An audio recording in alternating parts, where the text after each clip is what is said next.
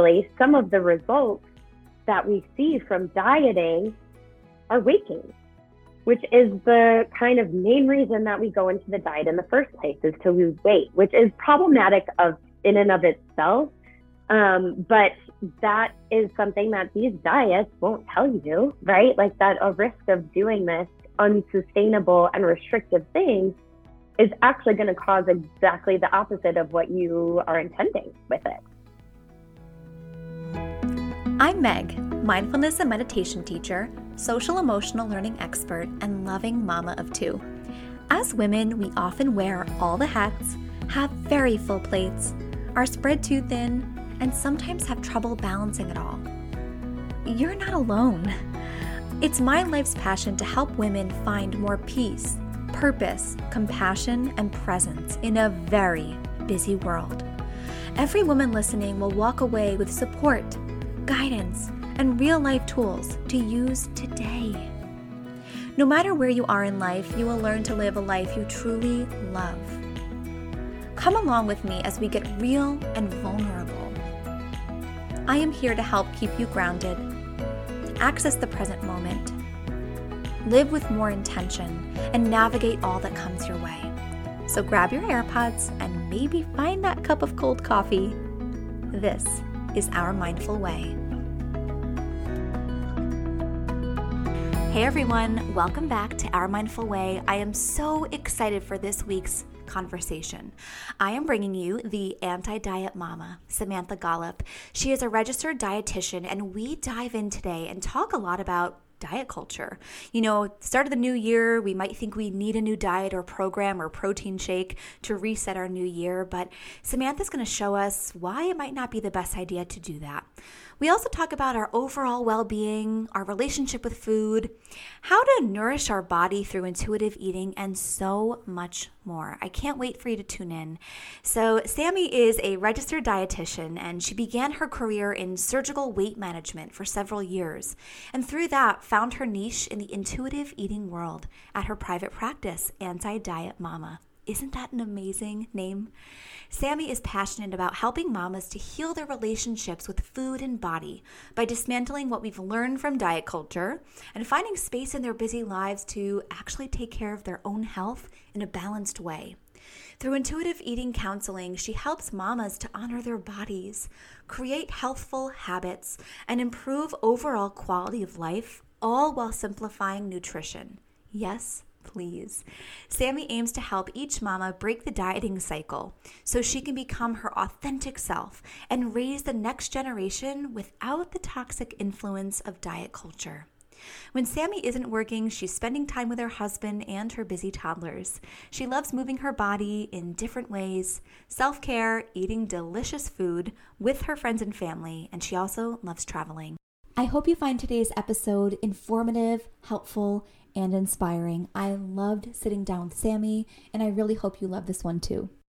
Okay, Sammie, I am so excited to have you today and have a really great conversation around so much. I think that in the new year comes maybe a feeling of new me, new food, new diets, dare I say. And I'm excited to sit down and talk with you today just about kind of debunking the whole diet culture thing and having a better feeling and grasp on how to nourish our own bodies, how to feel good in our skin, and how to model that for our families as well. So, before we dive into all that goodness today, I would love for you to share a little bit about how you got into this work and what really pulled you to become a registered dietitian. Yeah, so thank you for having me, Megan. I'm so excited to be here. Um, so my journey to becoming a dietitian is kind of long, so I'm going to give you the kind of short of it all. But um, when I went into college, I went in thinking that I wanted to become a psychologist, actually. And what I really wanted to do with my psychology degree was work with people that have eating disorders. Um, because I had so many friends that had eating disorders in high school, as so many of us do, because it's so pervasive. Um, and then I decided that I didn't really want to go on to school to get my PhD. So while I was in college, I was also an athlete and I had to take this nutrition course. Um, and I decided after actually seeing a dietitian, because I was on a weight based team, it was hard to maintain my weight where I needed it to be. Um, that kind of combination of meeting with the dietitian and taking this nutrition class kind of clued me into this is actually what I want to do. I want to become a dietitian. And I thought that it would be less schooling, which it was not. And nonetheless, here we are. Um, so after I kind of went through all of my schooling um, for dietetics, which included a lot of biochemistry, I will say, um, I got an internship. I took my qualifying exam and um, got a job right out of my internship working at UW Hospital, which is kind of our local university hospital here in Madison, Wisconsin. And I started as a float dietitian, which a lot of dietitians do. Um, I worked inpatient and outpatient. And one of the clinics that I worked for outpatient was a weight loss surgery clinic. And I just fell in love with it. I thought that it was a really interesting specialty. Um, it's a specialty that we didn't learn a lot in, about in school. Um, and I thought that it was really cool because the surgery kind of gives people a new lease on life, um, or what, what I kind of believe to be the case. Um, but I loved that I got to see my patients before surgery after surgery and then for life after that. So I really got to develop long term relationships with these patients and see their improvements and their new lives and, and all of that. So uh, one of the dietitians there ended up leaving a couple months after I had started, and I got her position, which was fantastic. Um, and I had actually been there up until this December um, for seven years, which is kind of crazy. But while I was in the bariatric clinic or the weight loss surgery clinic, um, I didn't realize how much interaction I would have with patients that have really disordered eating habits. Um, so, binge eating, history of bulimia and anorexia, and just really um, strange relationships with food.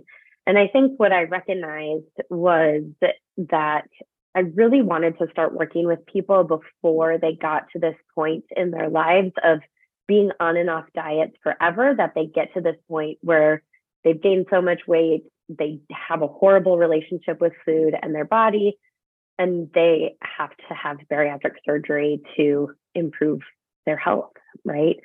Um, so, um, you know, I've kind of been back and forth with thinking about, you know, do I want to work with adolescents? Do I want to work with moms? Do I want to work with little kiddos? Um, and what I came to in my private practice was working with moms of young kids. So I started my private practice right after I had my baby, right during the pandemic when it was like all kind of crazy town.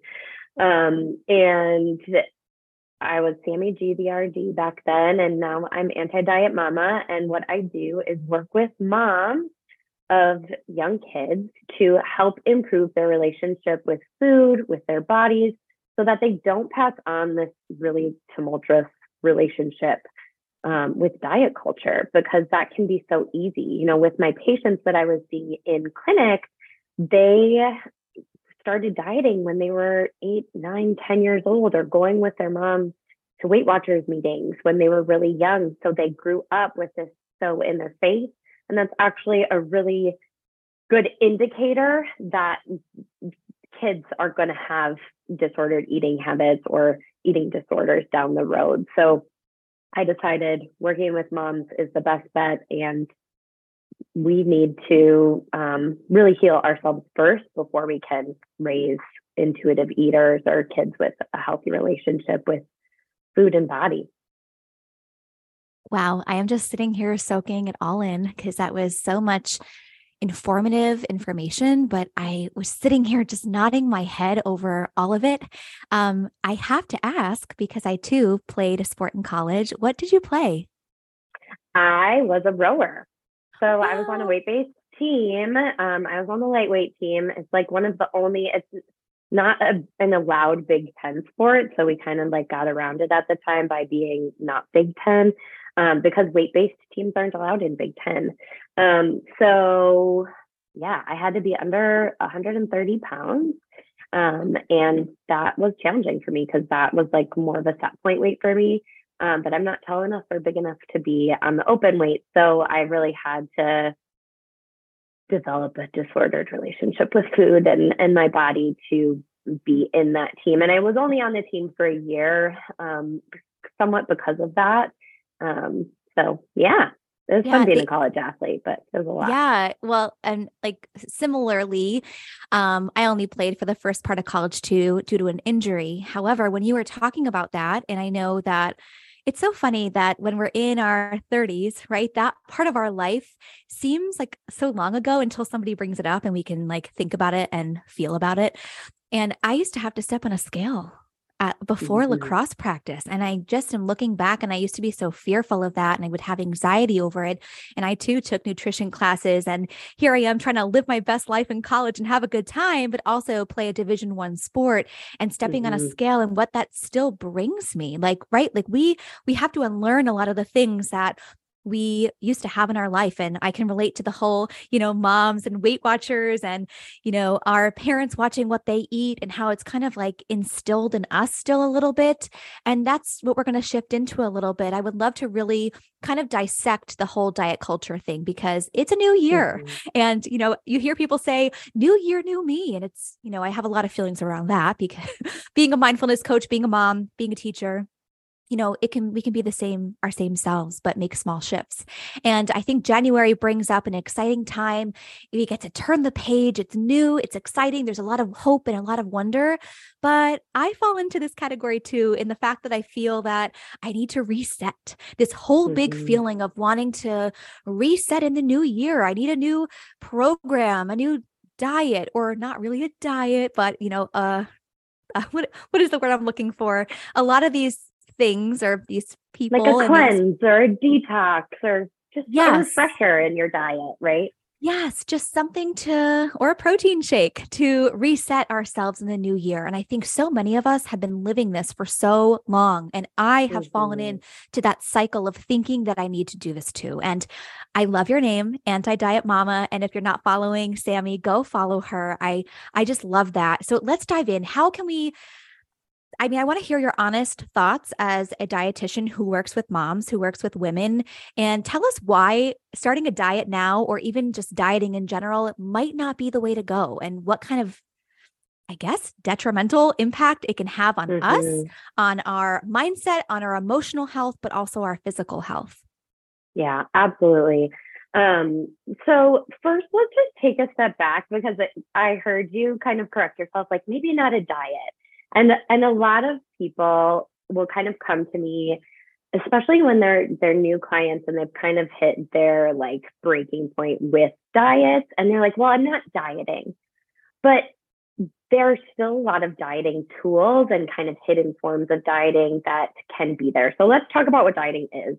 Um, so first of all we have like the fad diet right? Like keto and intermittent fasting and high protein low carb um, and all these other things that are like trying to be non-diet diets where there's restriction there's calorie counting there's macro counting um, there is some sort of macronutrient fat protein or carb that's being restricted right? So someone else is telling us how to feed our body, what to feed our body, when to feed our body. And we're then not listening to what our body's signals are. But then we also have all of these other ways that we might have disordered eating um, or dieting rules that are, are kind of hidden. So I want to talk about some of those things because if you feel like you haven't dieted in a long time, but you still have these negative feelings about food and your body coming up, or you feel like you need to lose weight, you might be doing things like counting points or calories or macros.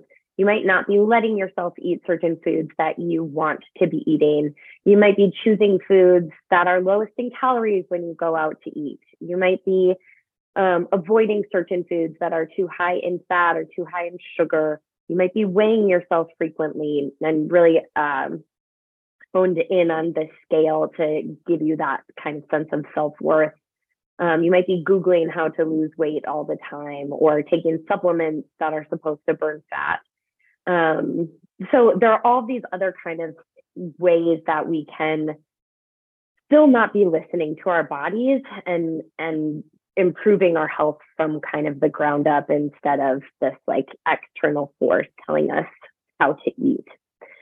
Um, so in any form of dieting or restriction, which maybe we can call it restriction, we are kind of undoing biology or we're really pressuring biology. Let's say it that way.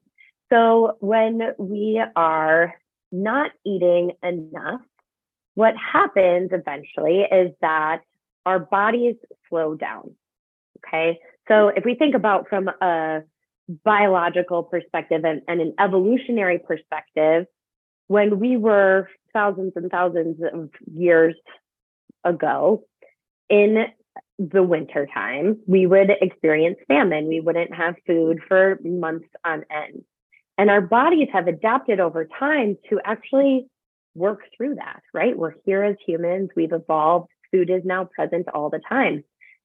But what happened at those times was our metabolism, our, our way of using energy in our body downshifted and adapted. And our bodies got really good at using the very few calories that it does have available to it, if any. And then when food finally did come around and growing season was there, you got in, you shot an animal or what have you. I don't know. Um, you actually, your body would store that food away. The metabolism would still be slow. You'd have a lower muscle mass. And then you would store that food away to prepare for the next famine. So while we're not going through famines, our bodies are still looking at this as a time of famine when we have these purposeful restrictions. And it doesn't know the difference because, from a biological standpoint and a cellular functioning standpoint, our bodies are still like, ooh, I'm not getting enough. So I'm going to hold on. I'm going to slow down. I'm going to downshift and downregulate. So actually, some of the results that we see from dieting are weight gain, which is the kind of main reason that we go into the diet in the first place is to lose weight, which is problematic of in and of itself. Um, but that is something that these diets won't tell you, right? Like that a risk of doing this unsustainable and restrictive thing is actually going to cause exactly the opposite of what you are intending with it, right? Not to mention, along the way, you could be causing issues with your heart. You could be causing a higher risk for diabetes. With all of this weight cycling and going up and down and on and off the diet, you could be causing thyroid issues. You could be causing um, any number of health issues, right? We think we're dieting to get healthier and losing weight to get healthier when we're really just causing more harm to our health in general. Then we also have all these emotional things that are going on too poor self efficacy, poor mental health, um, poor relationship with food. We are consumed by thoughts of food and weight and not able to pay attention to and be present in our lives and, and mindful about the things that we actually want to do. Um, because we're just so bogged down by what am I going to eat? And can I have that or can I not have that? Is that on the diet or is that not on the diet? Or what's in that? Or what am I going to have at this restaurant? Right? We are consumed by what we're going to be consuming. Um, so there's so many negative things about dieting that it's hard to even justify this idea that like dieting and restriction is good for you, even if it's helping you to lose weight, which in and of itself, the, that pursuit of weight loss is harmful for many, many different reasons. Um, there are so many other health promoting factors that we can focus on to improve our health right? We can focus on sleeping more and drinking enough water and eating more balanced and eating more fruits and vegetables and having a greater variety of intake, um, managing our stress. You know, there's there's so much more that we can focus on that are going to be so much more beneficial and feel so good than just the idea of honing in on this number on the scale, which is not telling us anything about our health at all. Um, so that's what I focus on with my clients is honing in on all of those things that we know are health promoting and trying to get this idea that our weight equals our health because it does not. I hope if you're listening that you just heard that as if Sammie was speaking right to you because I felt it here. Um, you brought up so many different parts of just the years past for me and even like as recent of last week and maybe even this morning. I think that once we're kind of stuck in the cycle of thinking that we need something to reset or we restrict ourselves. Or for me personally, I totally skip meals. I make it way bigger than it needs to be of eating healthy. And I think it's really refreshing coming from a registered dietitian that you are looking at the whole person that it is all connected, that we need to be mindful, haha, how perfect, of what we are thinking, what we are feeling, how we are acting, how we are behaving, and how we're taking action to nourish ourselves. So I could totally dive into all the things you just said, but I would love for the person that might be struggling or felt really inspired by what you just shared. I will say, you sharing all of those negative things about dieting, it hit me differently today um, and gave me a new perspective of the harm that it could actually be doing. Like I'm personally thinking of, when I skip meals, my body is slowing down. Well, what the heck am I doing then? So, for the person that might be feeling overwhelmed or might want to kind of kick the diet to the curb, what's a good place to start? You touched upon it a little bit about nourishing our bodies and that's actually one of my words for the new year is nourish. I really want to make sure I'm really good at nourishing my mind and my soul and moving my body, but um, eating and nourishing in that way is really hard for me. So, what tips do you have? I know you said focusing on whole foods, but could you just share a little bit more there? Yeah. Well, I think coming into this with the idea that like we are busy moms, we have a lot going on. And I don't know if your whole community is like just moms per se, but um, you know, I think that when we have so much going on, we do tend to skip meals and snacks, maybe not even with the intention of cutting calories out or losing weight. Um, but a lot of times we're just not eating enough. So I want to encourage you to think about instead of eating for weight loss, eating for nourishment. And with that, we want to build in variety and having more right? We want different colors of fruits and vegetables. We want different kinds of grains in our diet. We want different kinds of proteins in our diet. So, a good rule of thumb and a good way to kind of balance our hormones is to make sure that you're eating every few hours throughout the day. So, starting with breakfast within an hour of waking up, I'm going to have a good breakfast with a protein, a carbohydrate, a fat, maybe some sort of produce in there. Um, and then every three hours from there, whether it's snack or a meal, it doesn't really matter. But if you are feeding your body every few hours, you're really keeping those hormones nice and controlled in a way because when your blood sugars are getting too high or too low, you're going to feel low energy. If you're keeping them nice and steady throughout the day and feeding yourself adequately, you're going to feel energized. You're going to feel mm-hmm. good. You're going to feel like you're fueling your body in a way that supports what you're doing with your day instead of thinking about using food or not using food to lose weight, right? Food does not make us gain or lose weight. Fueling our body in a way that's enough and effective and efficient and balanced is much more beneficial for our bodies long term. So I think that's a really good place to start. Think about how you could eat more balanced throughout the day, more frequently throughout the day, um, and add in more variety instead of taking out things. I love that. And I think that if we can sort of shift our mindset around what food is. And I know there's a lot of work to be done to kind of unlearn things or let things go that we may have been believing or hanging on to for so long in regards to treats and snacks and calorie counting, but looking at it as nourishment, looking at it as mm-hmm. fuel, looking at it as energy. And who doesn't want, as a busy mom, a busy working mom, who doesn't want more energy? And, right. you know, I always say, like in the mindfulness world, that we really have more control than we think, right? We are in the driver's seat of our own life. We get to create space, we get to create intention, we get to create pause. And for my own self, how I'm sort of absorbing everything you're sharing is I want to bring food into that. I've never really used food in that way. And it's kind of exciting to me to use food almost as as a piece of my, again, like the whole person of mental health, physical health, you know, your mindset. Well, food can work in that way too. And that's really empowering and exciting for me um, to kind of make that shift.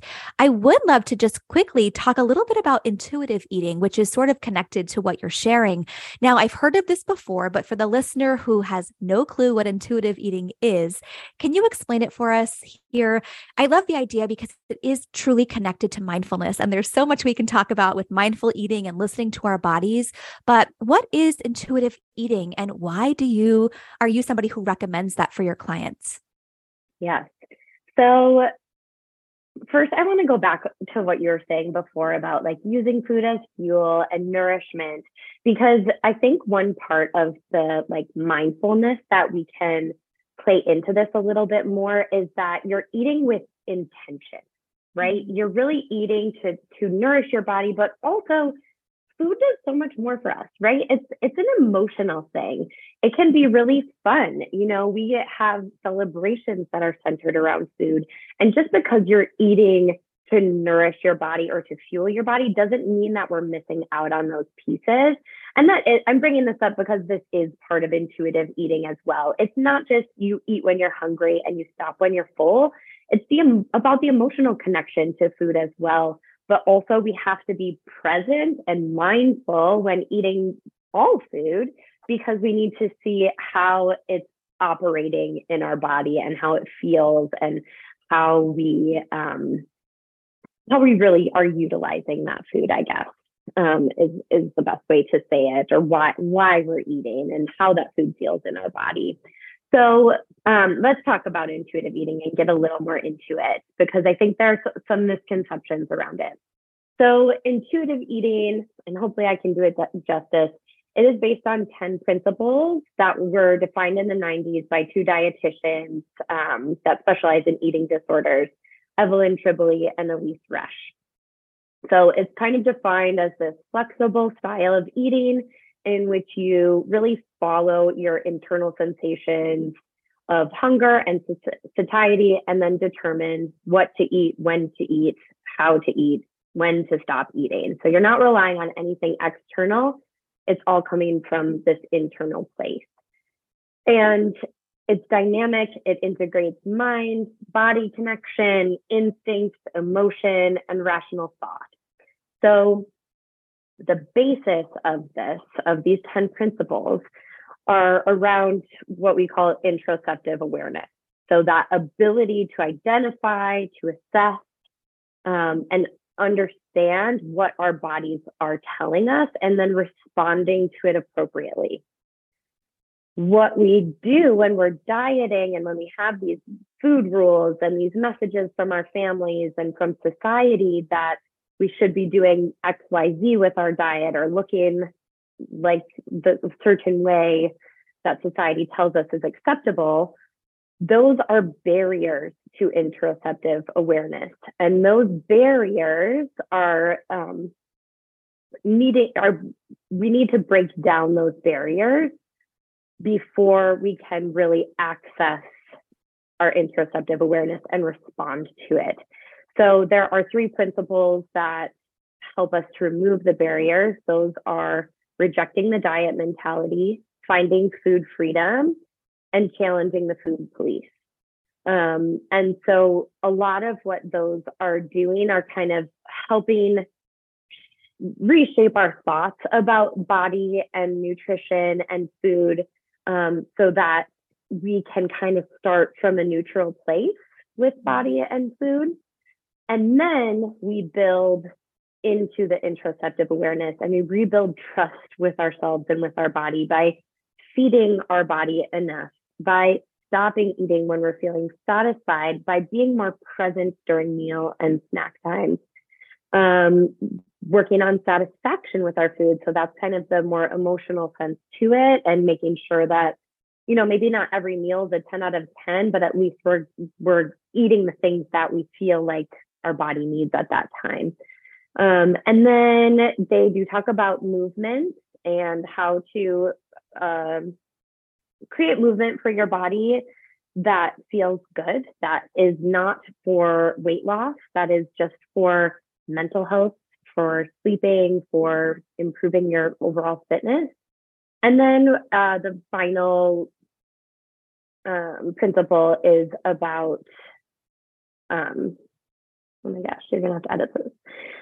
The final principle is about balancing your nutrition or gentle nutrition.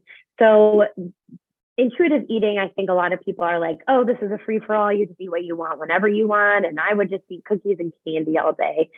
And that's not true. You know, if you were really truly listening to your body and, and responding to your body's signals, you would find that if you ate the same thing day in and day out, it would start to feel pretty crappy because you're not getting a good balance of nutrition that way. And your body doesn't like that, right?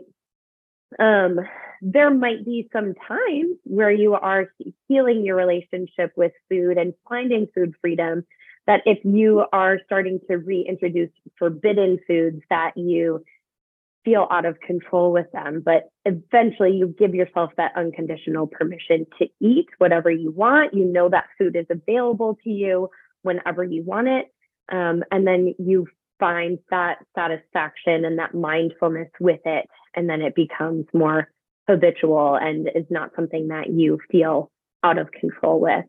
So, as you can see, it's really complicated and it takes time. You know, I always remind my clients this is not something that is linear. You're not going to just like learn all this stuff and be able to do it. I have clients that, you know, I'll see for 12 sessions and then um, they will, you know, be doing really well. They will be um, living their lives and not dieting anymore and nourishing their bodies. And then they'll come back five months later, something triggered them to feel like they need to lose weight and they are considering going on a diet again. So we kind of have to go back to square one. But it all tends to work a little bit more quickly than once we get back into it and, and have these reminders of why dieting is harmful and why your body is good the way that it is and how to treat your body well and get back into the rhythm of those things. So uh, it's definitely a process and can take years for some, depending on where you're at. But for some people, it take, takes a few sessions and they're kind of well on their way. So it just depends on how much work you put into it um, and how much you trust yourself to work with your mm-hmm. body. Yeah, and and I love that and I I guess I really never realized how connected it is to mindfulness, right? So when we're practicing mm-hmm. mindfulness and it's a lifelong practice, when we're practicing mindfulness, we have to listen to ourselves. We have to give ourselves the gift of getting quiet enough to be able to listen. Because I always say that we have the answers, right? Like you have it within you. We just have to get quiet enough to listen. We need some tools to help us. We need sometimes a facilitator or a coach or somebody, a professional to help us make those shifts.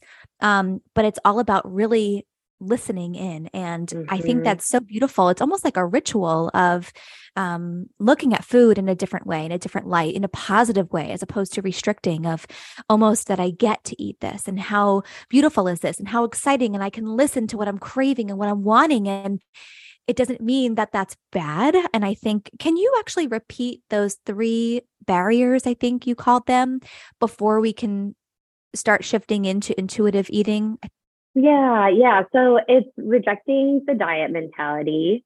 Um, so really looking at like all forms of dieting that are coming into your life and getting rid of those. That that's one of the things that I recommend first. So, you know, who are you following on social media that gives you, you know, before and afters and tells you what they eat in a day and all these things that make you compare yourself or make you um, feel like you need to be doing the next diet.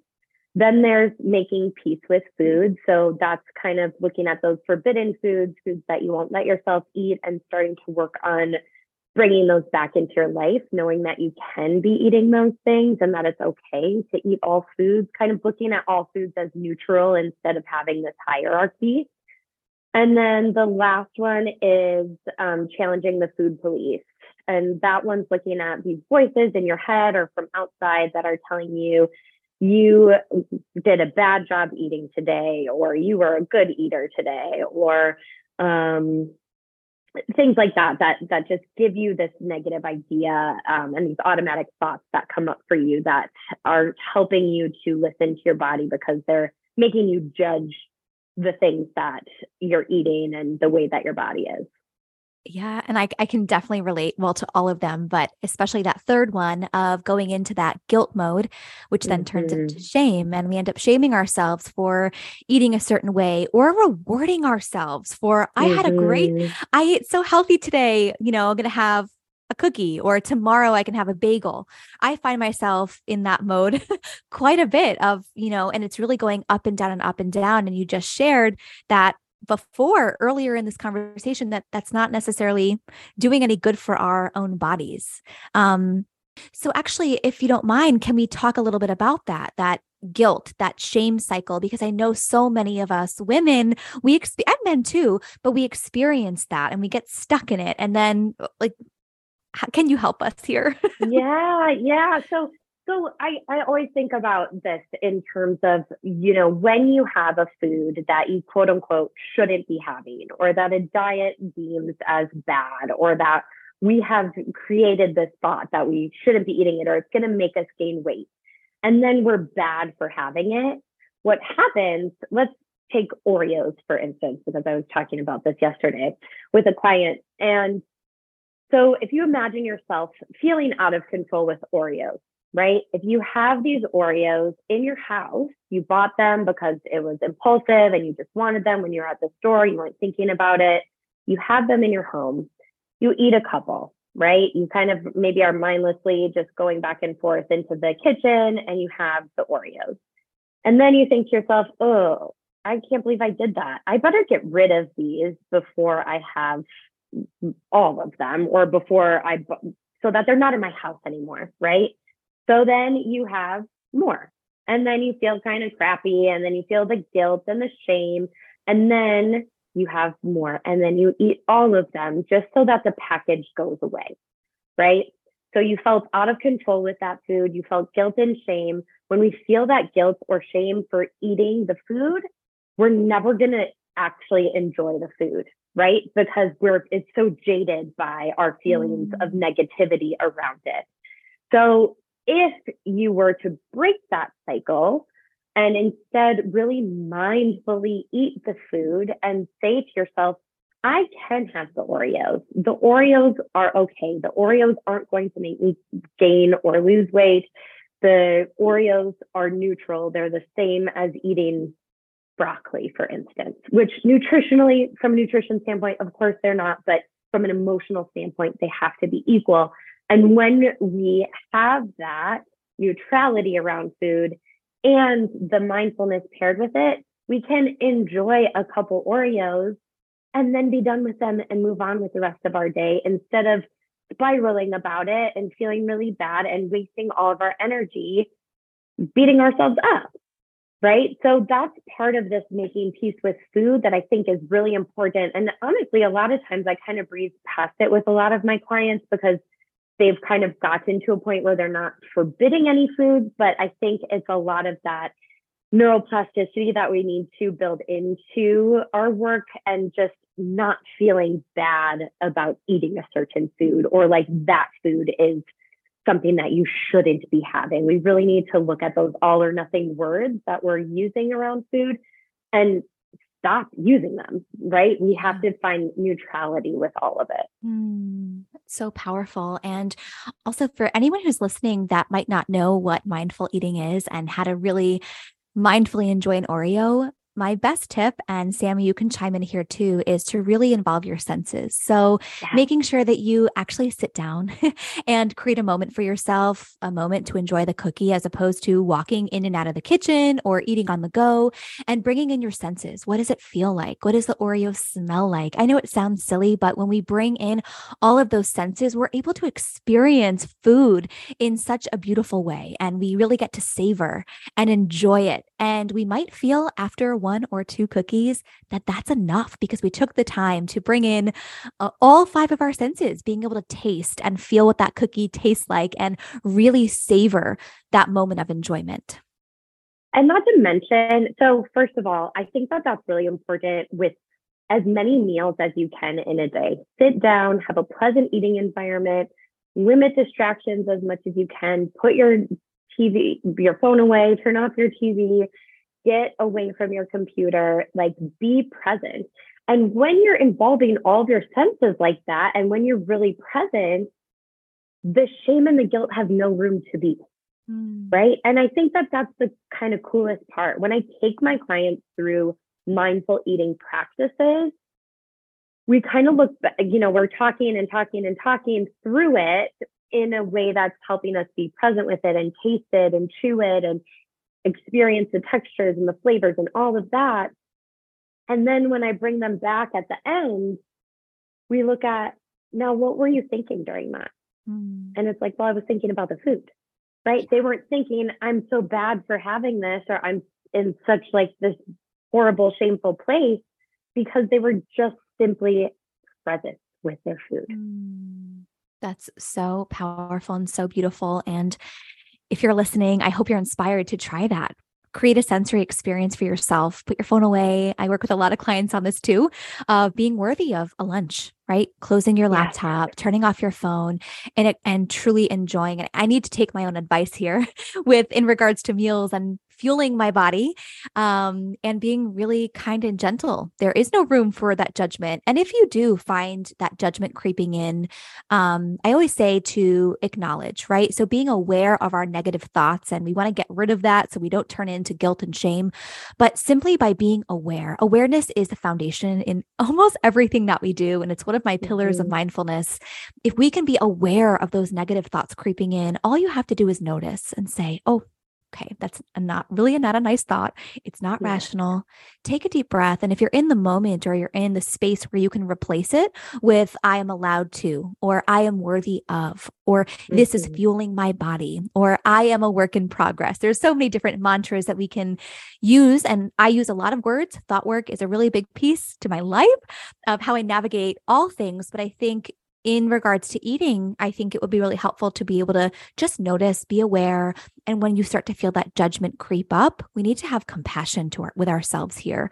Um, Sammie, I want to ask you one last question, and mm-hmm. I might have to have you back again to talk about um, body image and body love. I know we don't quite have enough time for that today, but I would love to end with this. So I know that you really, you're a mom. I'm a mom. Mm-hmm. A lot of our listeners are moms.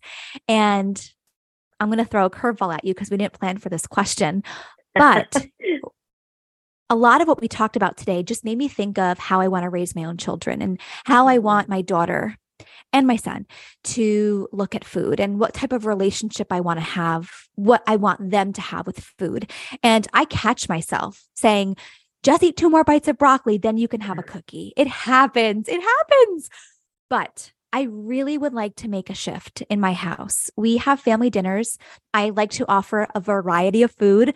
Um, you know, I've done a lot of my own research and it's trial and error, and toddlers and kids are going to be picky. But mm-hmm. how can I really start to, I guess, have those values in my home that there's not a bad food and that kind of like ditch the whole have two more bites of your grapes and then you can have a Hershey kiss. Like, oh, I know yeah. it's going to happen, but I would love to hear your, you know, your mission, your philosophy, and your thoughts around, around that. Okay. So, kind of starting with your first question, like, what's kind of the first step that you can do? And I think the best advice that I have is just not saying anything, right? Because mm-hmm. I think that that is so powerful. Um, you know, when when we're talking about food, see what your kids bring up. If they're asking you questions about it, great. Um, if you can be playful with it, that's awesome. But when we're talking about how to eat your food or why to eat your food, like just don't. You just don't have to. With things like dessert or sweet treats, um, or what have you, my advice there would be to offer it at the same time you offer the meal. This might feel a little scary for people that grew up with, you know, dessert comes after the dinner and we always have it and you need to eat your vegetables before you get your dessert.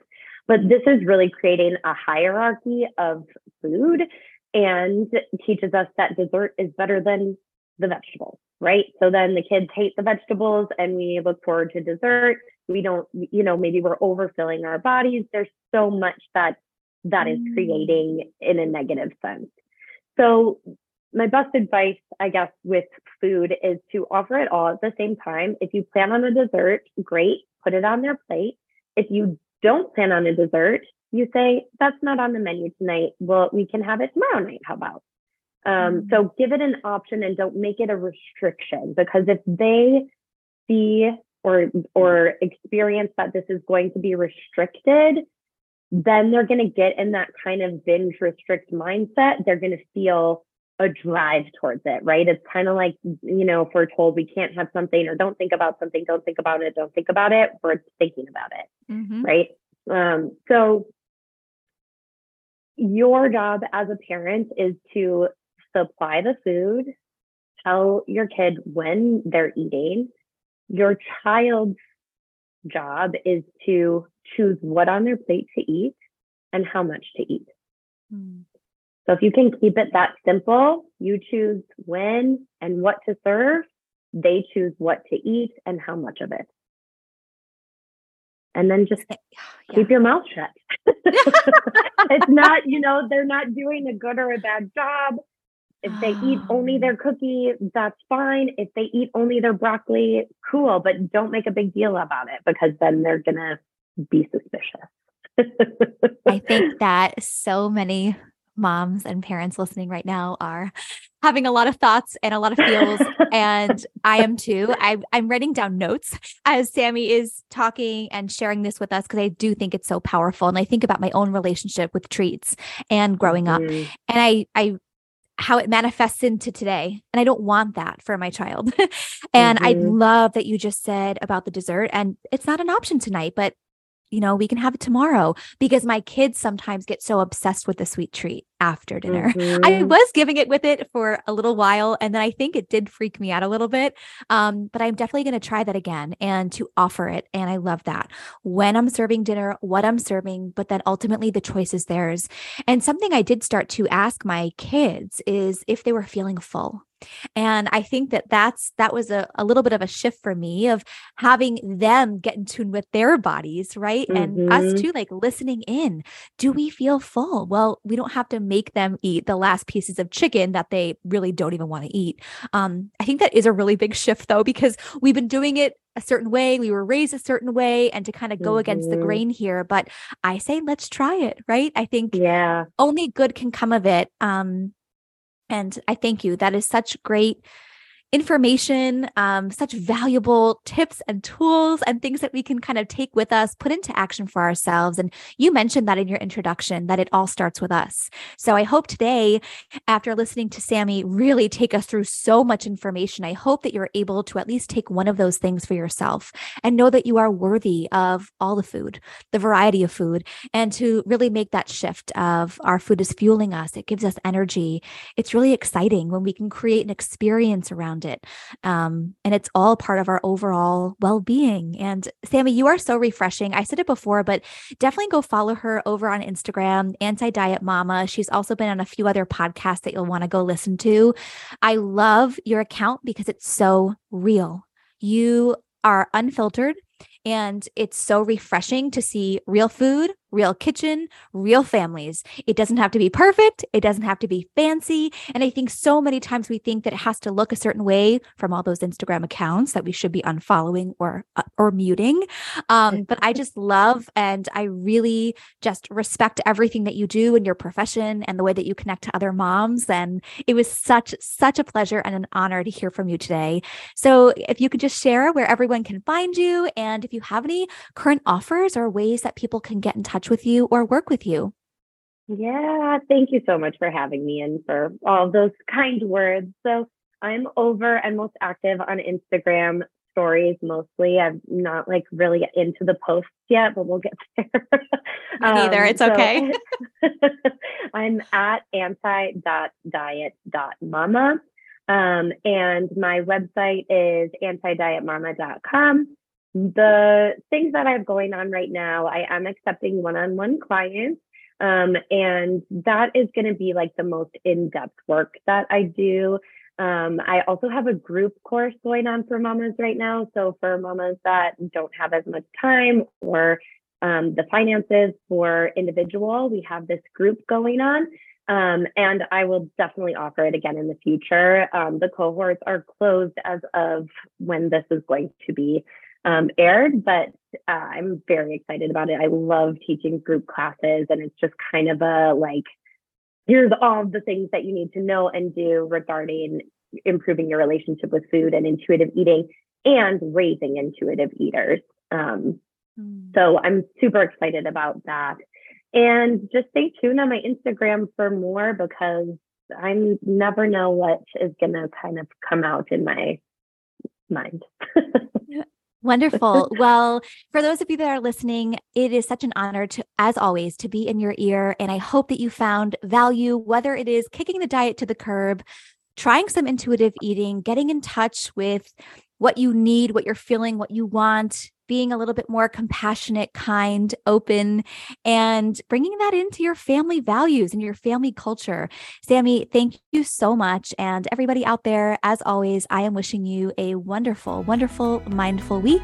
And I'll see you guys soon.